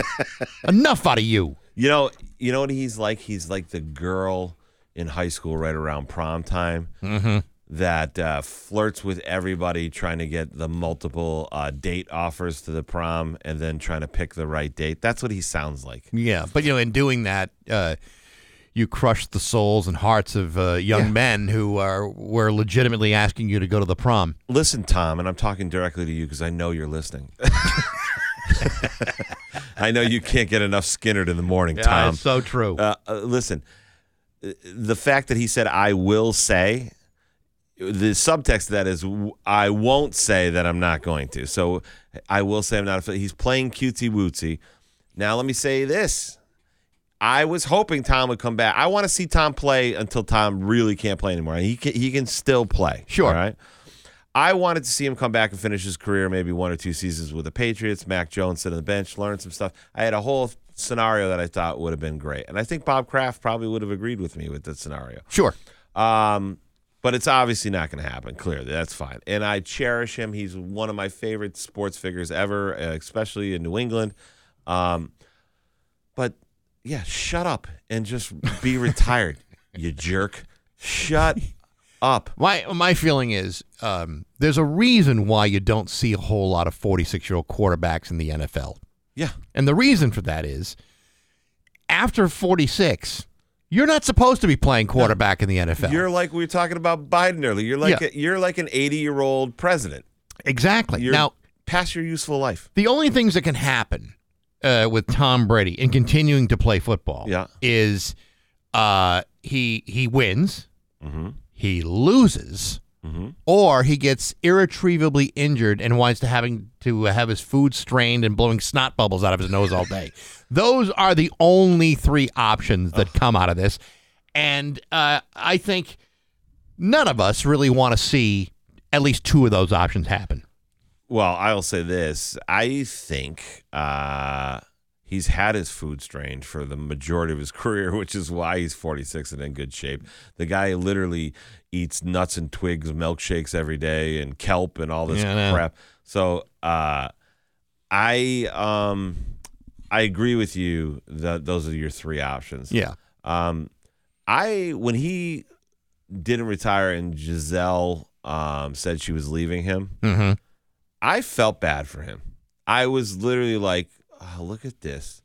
You know, he's he's done a great job, and now his wife's just na- all he wants Yeah. to do is work, and his wife's nagging him about working more. I was like, why? Blah blah blah. You know, blah blah blah. Why can't you just? Here's a guy who not only loves what he does, but is literally the best in history of the world at Yeah. what he does. And she couldn't leave him alone. But now I'm looking at this and all this like back and forth, and I'm like, good for you, Gisele. That would annoy the hell out of me too. You know, I uh, I didn't feel bad for him Yeah. at all. Um, uh, not because I felt like uh, you know he was at fault or anything, but you know, finally he can get that ball and chain off his uh, off his leg and finally find someone who's pretty for a change. You know, she's ugly. She's not a good looking woman at all. the best supermodel in the history of supermodeling. Oh, that means nothing to me. I mean, I'm talking about really good looking women. uh, you know, I just, I just think, and this is just me, it's my own personal. I mean, you know, I like the Patriots, but you know, they're not Yeah. my uh, you know, preferred team because uh, my preferred team knows how to get rid of a quarterback. Oh. But have you ever, have you ever been at a party uh, with with a lot of people, and somebody is invited who really overstays his welcome? Yeah, the, you're cleaning up and they're still in the kitchen and they're not even your friend, they're a friend of your friend. Is that what you're talking about? Right. Yep. Or, or, you know, they, they start doing things at the party that everyone really uh, has a problem with. Yes. You know, saying inappropriate stuff, uh, Cringeworthy. flatulence. I mean, any it could be Yeah. anything. Yeah. Anything. It's you know, you, you know eating. You know, you're stuffing all the food in his pockets. I mean, it could be anything. And you just say, in your head, what can I do? To make this guy want to leave this party right now so that the rest of us can have a really good time. this is Tom Brady at this party.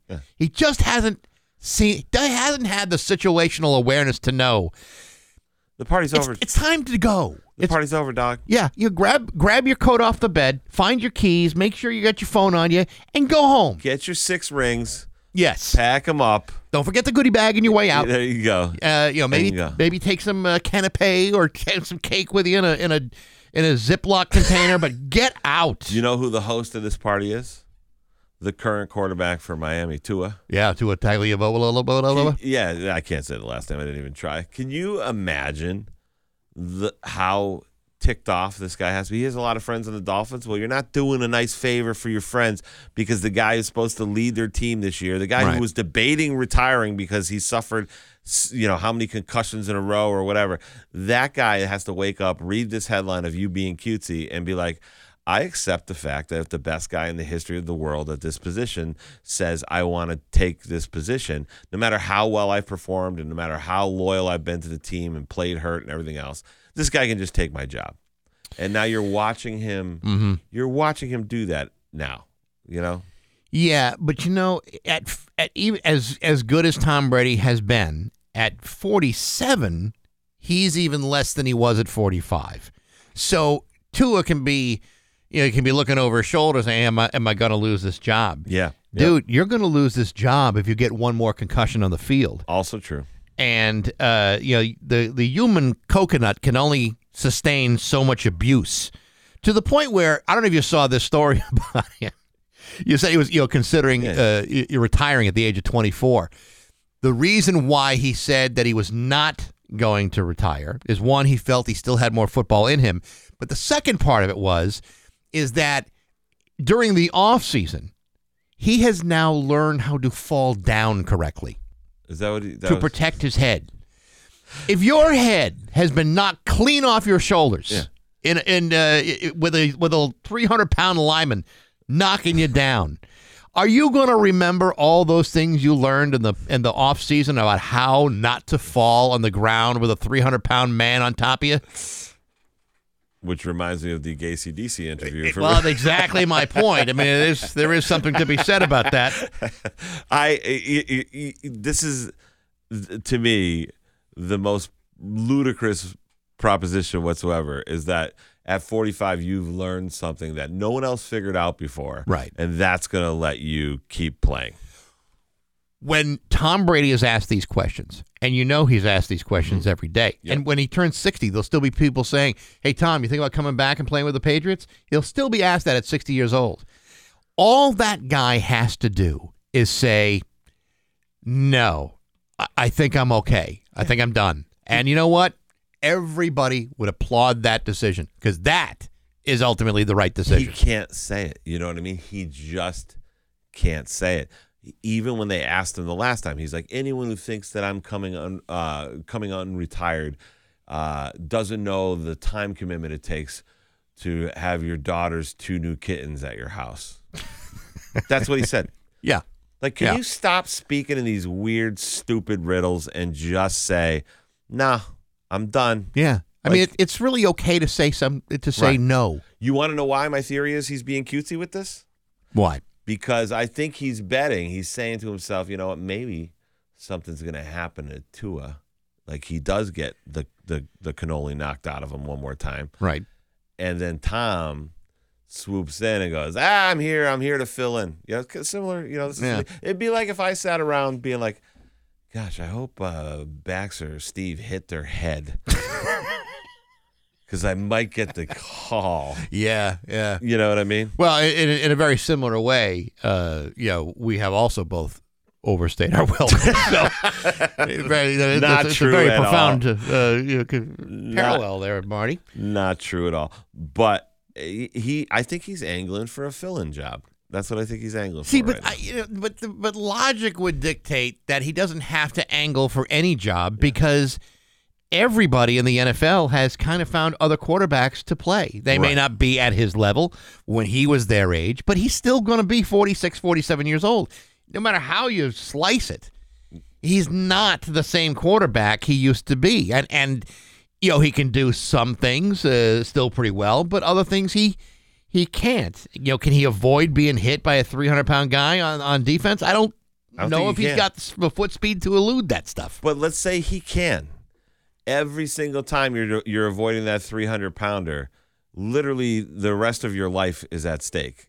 Because now you're 47. If that guy cleans your clock from a blind side, not only might you not play football again, but you might not be able to take your kids to their game because you, you nothing works like it used to. Yeah, and if you know anything about CTEs and uh, and the and the effect that they can have on somebody, Oh. completely personality, mood changing type of tragedy. Yep. Then you realize, uh, you know, even if you could play, you're better off not playing Yeah. at that age. Sure. Just not worth it.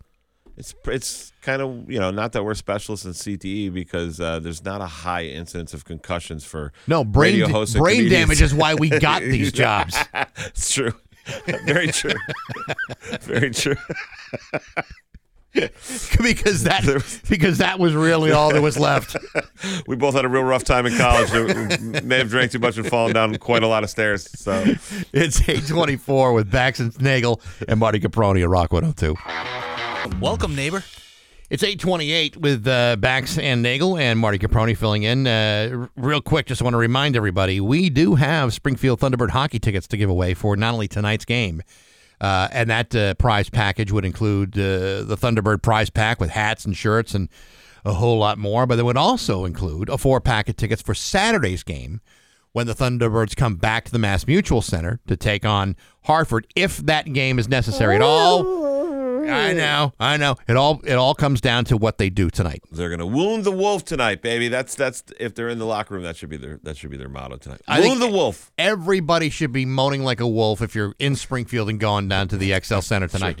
But uh, it, all that uh, that prize package brought to you by uh, Burger King. You can also lock in your seats with a pay as they play plan. Uh, you can go to uh, the Thunderbirds website, springfieldthunderbirds.com, to reserve your spot. So if they get beyond this series, and God hope they do, that's the way to reserve your seats for tickets going through the Calder Cup playoffs. I still have I, I still have faith in these guys that not only uh, do I think they have the ability to go past these guys, I think they have the ability to go very deep into the in, into the playoffs. You know, your prediction, uh, your prediction on hockey games has not really been uh, that strong. Well, I I also should put an asterisk on that and say I know nothing about hockey, let alone uh, minor league. yeah, hockey. right. So- well, yeah, and but you know, gut instinct is uh, it is what it is. Sure, you either got it or. I mean, my gut instinct's dead on. It's led me to this path.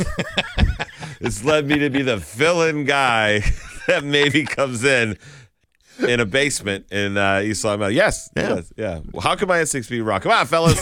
Or both. Play the number. It's 832 with Bax and Nagle and uh, Marty Caproni on Rock 102. It's time for news brought to you by Wooden Tap. Visit their newest location, Riverdale Street in West Springfield. Order online or reserve your table at woodentap.com and come as you are. Let me uh, let me get to the ah. Here we go. Uh, the properties that make up the Eastfield Mall have officially been sold. Onyx Partner purchased the property for four and a half million dollars from Mountain Development.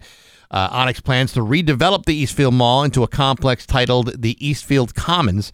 It'll include retail, offices, uh, other services. It's like a $45 million project. I mean, it's, it's a pretty substantial project to build all this stuff. And although they're not saying who's going in, the guy that uh, that runs it, uh, Brian Kaplan, or the vice president of development for Onyx, says that you've heard about, you know, the Old Navy, the Chick Fil A, the Burlington Coat Factory, you know, all the things that might have been in a shopping mall in that very same parking lot at one point will all be available for those who choose to stay there. It's just now that you get to run outside in the cold uh, nine months out of the year instead of uh, being a nice warm mall. So, Yep. yay, progress. I mean, the Eastfield Mall is no different than a lot of other malls around the country. You know, they were you know, bustling metropolises of commerce at one point. I'm uh, I'm a Chicopee guy. I still call it the Fairfield Mall. Like if someone's like, "Which way do you go?" You go, "Oh, you go up the back of the Fairfield Mall parking lot." And if they're like 30 years old, like, "What are you talking about? What there's what mall?" Like no one. But I used to love that mall. I I th- this is how nostalgic I am to. I there's a YouTube video of just kids. Uh, it was like a VHS video that someone uploaded to YouTube, and they're just walking through the Fairfield Mall. I'm like, I remember that store. Remember that pizza place. Mhm. I remember that. Um, sad to see that go. I'm sad to see that go. When I was in high school, we would hang out at the uh, the mall in Swansea, Oh, Mass. classy. Oh, oh, you kidding me? They it had everything. It had had Sears and had an Apex and oh my god, what a and Hope. Oh, the biggest stores ever. And we go there every Friday night because the movie theaters were there. That's smart. And every Friday night, me and my buddies would try to sneak into an R-rated movie, and then that was it. And that was that was our Friday night. Those are great nights. Those were great nights. On those nights, you got you actually got in to see, and our with the, like the night we got into Porky's, we were so happy, and then then the God, movie ended, and we were like so disappointed that it wasn't nearly as filthy as we were hoping it was going to be, and as, you know, it's just the way it is. And so, yeah, uh, but that mall has been uh, been shuttered and knocked down, and it's a it's a whole lot of nothing. My days. favorite part of that story, though, is that uh, the Sears is not included in the purchase.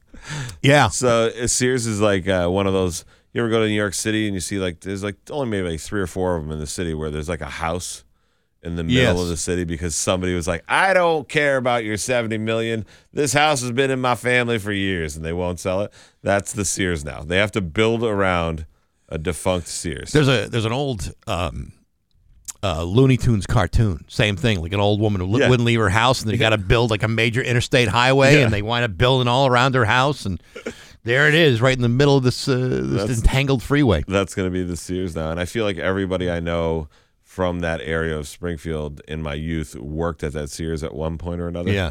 Um, great. Oh, that's funny. There's a great. Do we have a second? I'll tell you. Sure. There's a great bit on YouTube. You should download. It's Jim Breuer's uh, story about the Valley Stream Mall and. Uh, Oh my god, Long I know that you story. know the story? Oh, it's hysterical. he worked in the paint department at Sears and he pranked another guy in the paint department saying he was Muammar Gaddafi and he's like, uh, and then before he hung up though he said, "Long live paint department," and hung up. But the guy was called the feds and the, Yep. the FBI, the bomb squad, everything. Breuer's like, I was the only guy in the store. I'm like, where did everybody go? I came out of the bathroom. There was FBI agents there and everything. Because the guy called. He's like, Muammar Gaddafi just called us in Home Goods and told us that there were missiles headed for us. I'm just here to mix the paint. greatest story. So he said he told the first FBI agent. He goes, "No, wait." He just starts laughing. He goes, "Sarge, get over here. You got to hear this." And he said he kept making him tell the story the whole time. It's great. If you have a chance, That's a great one. It's a I know that one. story. Fantastic. A Massachusetts judge uh, said a man who threatened to shoot a, uh pride flag outside the Derby Street shops in Hingham, Mass, was dangerous. But the judge released him anyway. Gage Scamell of Weymouth left a voicemail to the shopping center's management saying that he was going to come to the mall, shoot the flag down with a rifle, and burn it if it were not taken down in three days. He also then made uh, disparaging comments uh, against people of the Jewish faith. Scamell was charged with one count of bomb and hijack threats uh, with serious public alarm, threats to commit a crime, and one count of attempted civil rights violation. He was arraigned on April 13th in Hingham uh, District Court, and the district attorney's office uh, asked for a dangerousness hearing.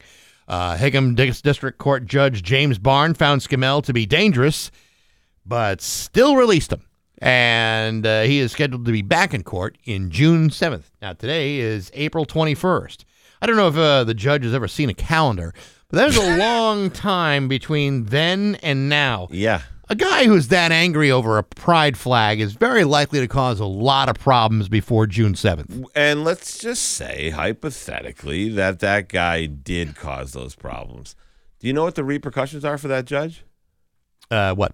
Absolutely nothing. That's what I thought. Because you got a job for life, baby. No it. accountability whatsoever. No way to really remove you.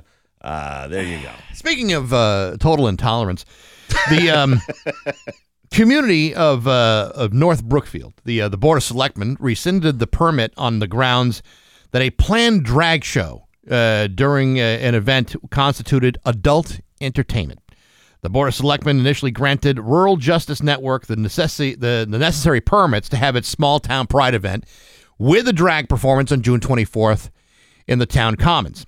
Uh, in a press statement, the ACLU of Massachusetts is calling on the board of, to reconsider its decision and allow the Rural Justice Network to host its small town pride event as planned with the drag performance, calling the board's decision unconstitutional. Uh, during a meeting on April 11th, Chairperson uh, Jason Peralta said that the board did not have enough information when it granted the permit, and after doing some research, he decided to move to rescind the permit and issue another permit appro- approving the Pride event, but without the drag performance.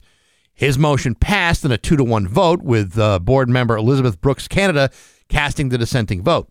Uh, Peralta did not explain uh, how the drag performance would constitute uh, adult entertainment, and uh, one of the vice uh, the vice chairman said that he didn't see how a drag performance could be a family friendly event. Now, you've seen drag performances. Uh, a I lot. I have seen uh, one or two myself, and to be honest, if you're going to find a fence with a bunch of people singing nothing but Broadway show tunes to be a non-family friendly event, then I got news for you. You just don't know good adult entertainment. I uh, I think it'd be funny if it, when asked for a quote, he said, "Yes, Queen." Uh, I think that would have been great. I um, yeah, I, I look. I I believe in freedom of speech first of all, so I think the ACLU has a decent point there. However, I do think, and I've seen different drag shows, um, you know, I you can't just say no and say there can't be a drag show, but I think it's up to the performers to then conduct themselves in a manner that's appropriate enough. Yeah, I mean, if you're there. if you're And- if it's a late night show, you know, then maybe you get a little bit of loose with things. Well- but if you're doing a, like a like an afternoon matinee with kids around, right? Everybody involved in that show knows that you're not going to go tap blue. It's a, that's that's just it. It's just it's not the right room. you're not working blue. You're, you're not going to work. You're not going to work blue. Uh, you know, in, in certain situations, like it, let's say you're going to do a drag show at a nursing home. Those people, those residents looking for entertainment, love Broadway show, show tunes like anybody else. They just don't want you know a lot of filth and uh, Right. you know it, you know suggestion. So made. before the show, whoever's producing it goes up to Helene Dion, if that's her stage name, and says, "Hey, Helene, right? Maybe not that dress, a little tight. Can tell it's cold outside. Maybe you uh, you just wear something a little baggy. maybe something a little bit longer, a Right. little less revealing. Right, there Yeah, you go. There you go. Uh, Easthampton school officials will meet on Tuesday to resume their search for the next superintendent of schools. Believe it or not, they still haven't found one. The school committee is uh, scheduled to meet at 6 o'clock, April 25th, a virtual only Zoom call once again. Mayor uh, Nicole LaChapelle said in an interview uh, Monday that there is a number of ways they could go about rectifying this horrific and stupid situation. One, uh, they could vote to re-engage with one of the previous candidates. I assume they're talking about uh, Dr. Vito Perone, who was as it should be. uh, booted from contention when he accidentally uh, referred to individuals as ladies. Those were not ladies. uh, the other uh, possibility is that they could uh, they could they could start an entirely new process. Uh, or they could vote to engage a third finalist, the person that they didn't want over the other two, and see if that guy still wants the job. And I'm going to guess, don't want to put words in anybody's mouth. I'm going to guess he's going to say, fat chance, ladies. uh, there is an option four. What's that? They could take my offer from the other day of hiring me on at the full salary while I work three hours a week because I identify as a PhD in higher education.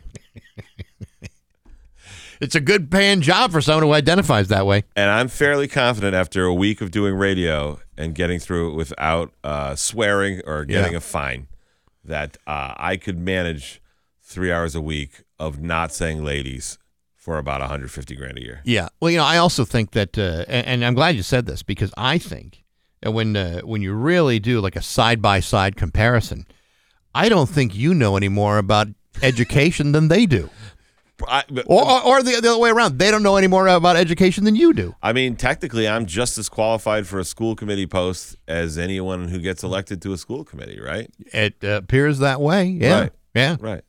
So anyway, uh, that is still going to go on. As you know, uh, Dr. Perone still wants the job, uh, but uh, the whole thing with the ladies uh, took him out of contention.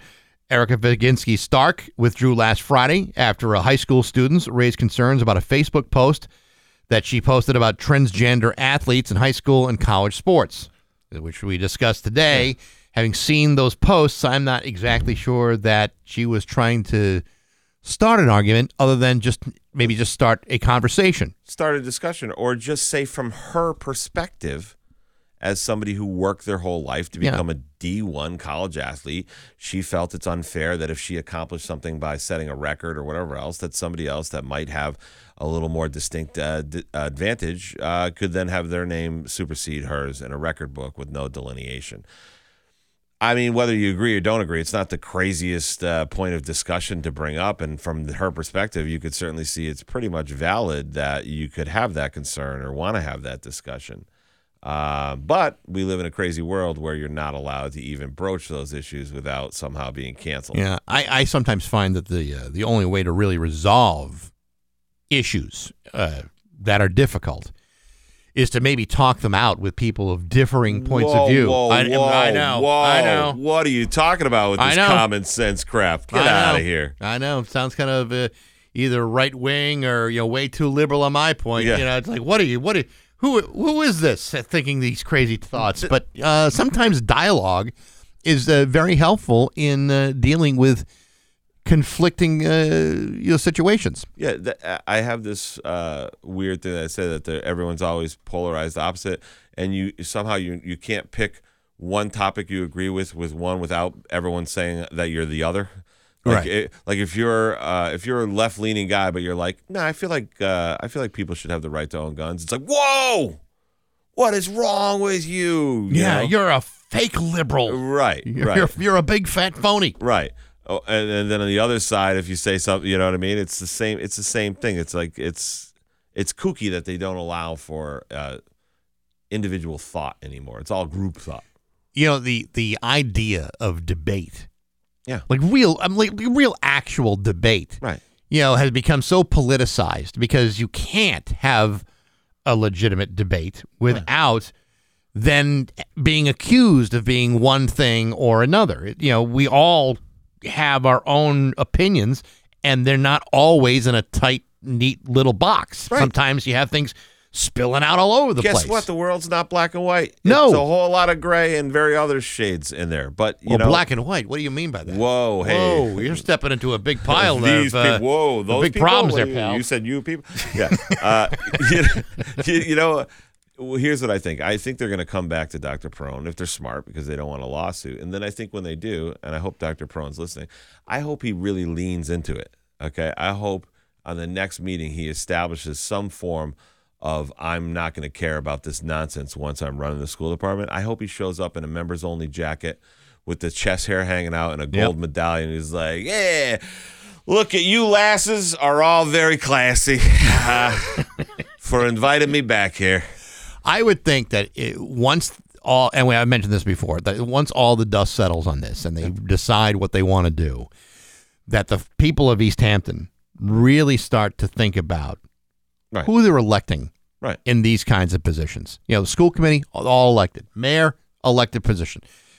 Really think about who you are electing into these jobs because this should not be that complicated of a situation. It should never be that complicated to hire somebody who is fully qualified to be a superintendent and give him the job. It Yeah. shouldn't be. You know the story behind the story with this is most likely and my this is my take on it. Small town politics. What happened was someone was going to get the job that somebody else didn't want because their friend wanted the job. So what they said was he did this and drummed him out of town. Mm-hmm. And then somebody who was upset by that, who had access to that person's Facebook page that was going to replace it, was like, "Oh, we're going to play gotcha." Well, now I got you. Yeah. And this is going to go on as a carousel, not as a reflection of the fact there's not suitable candidates and that either of them aren't suitable candidates. It's going to go on as a carousel because these people, in their small town politics, they can't just get by themselves and say, hey, can we do something nice for the kids for a change? And the only one who's talking about that right now Is Dr. Perone. is Dr. Perone. Well, and and the, the thing is that small town politic mentality mm-hmm. has got you violating open meeting laws. Yeah. And it's also got you violating a verbal contract between mm-hmm. someone who's been offered a job with and and has understood the the pay involved. Yeah. And he agreed to accept that position and you take it away.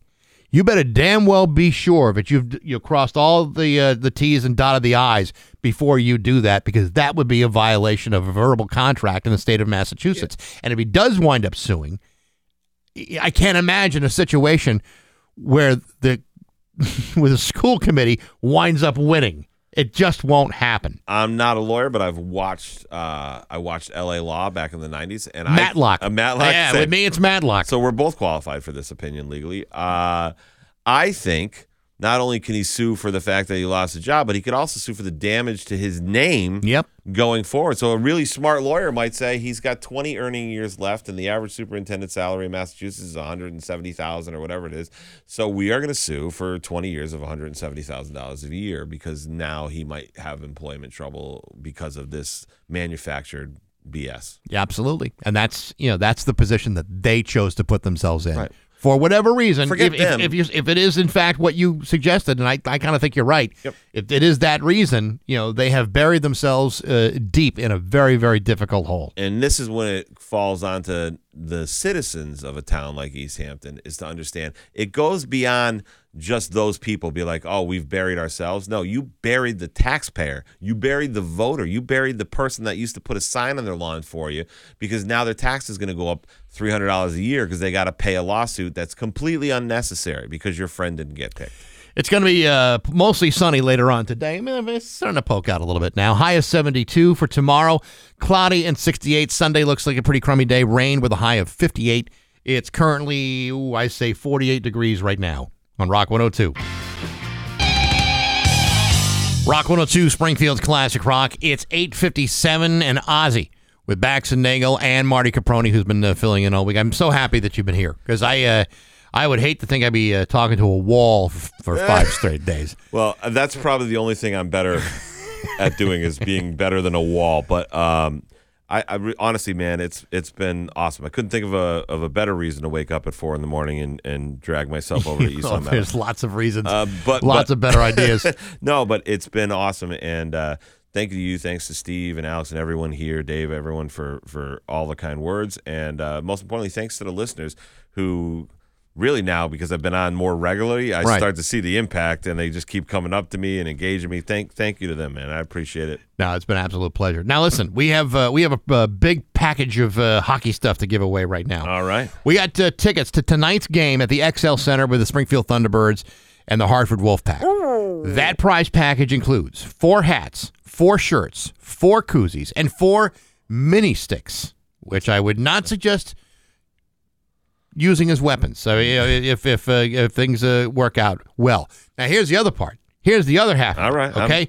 you could win all those things for tonight's game in Hartford. Awesome. But you will also win four tickets to Saturday's game at the Mass Mutual Center if necessary. So if they win tonight, they're playing on Saturday at the Mass Mutual Center. And that and that prize package courtesy of uh, of Burger King.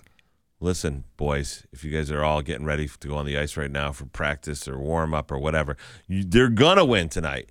And Yes. so you're gonna win. And there will be a game three. There will be a game I'd like three. to see them win that game too. You are going to win eight tickets when you call and a sad wolf noise. That's right. 10th caller right now at 293 1021. Win all of that stuff courtesy of the Springfield Thunderbirds and Burger King.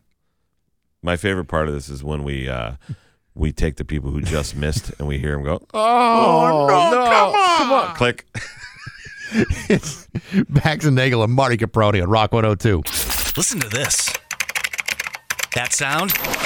Maybe worth $1,000. Details on Monday morning at 8 with Bax and Nagle on Rock 102. Springfield's Classic Rock. You say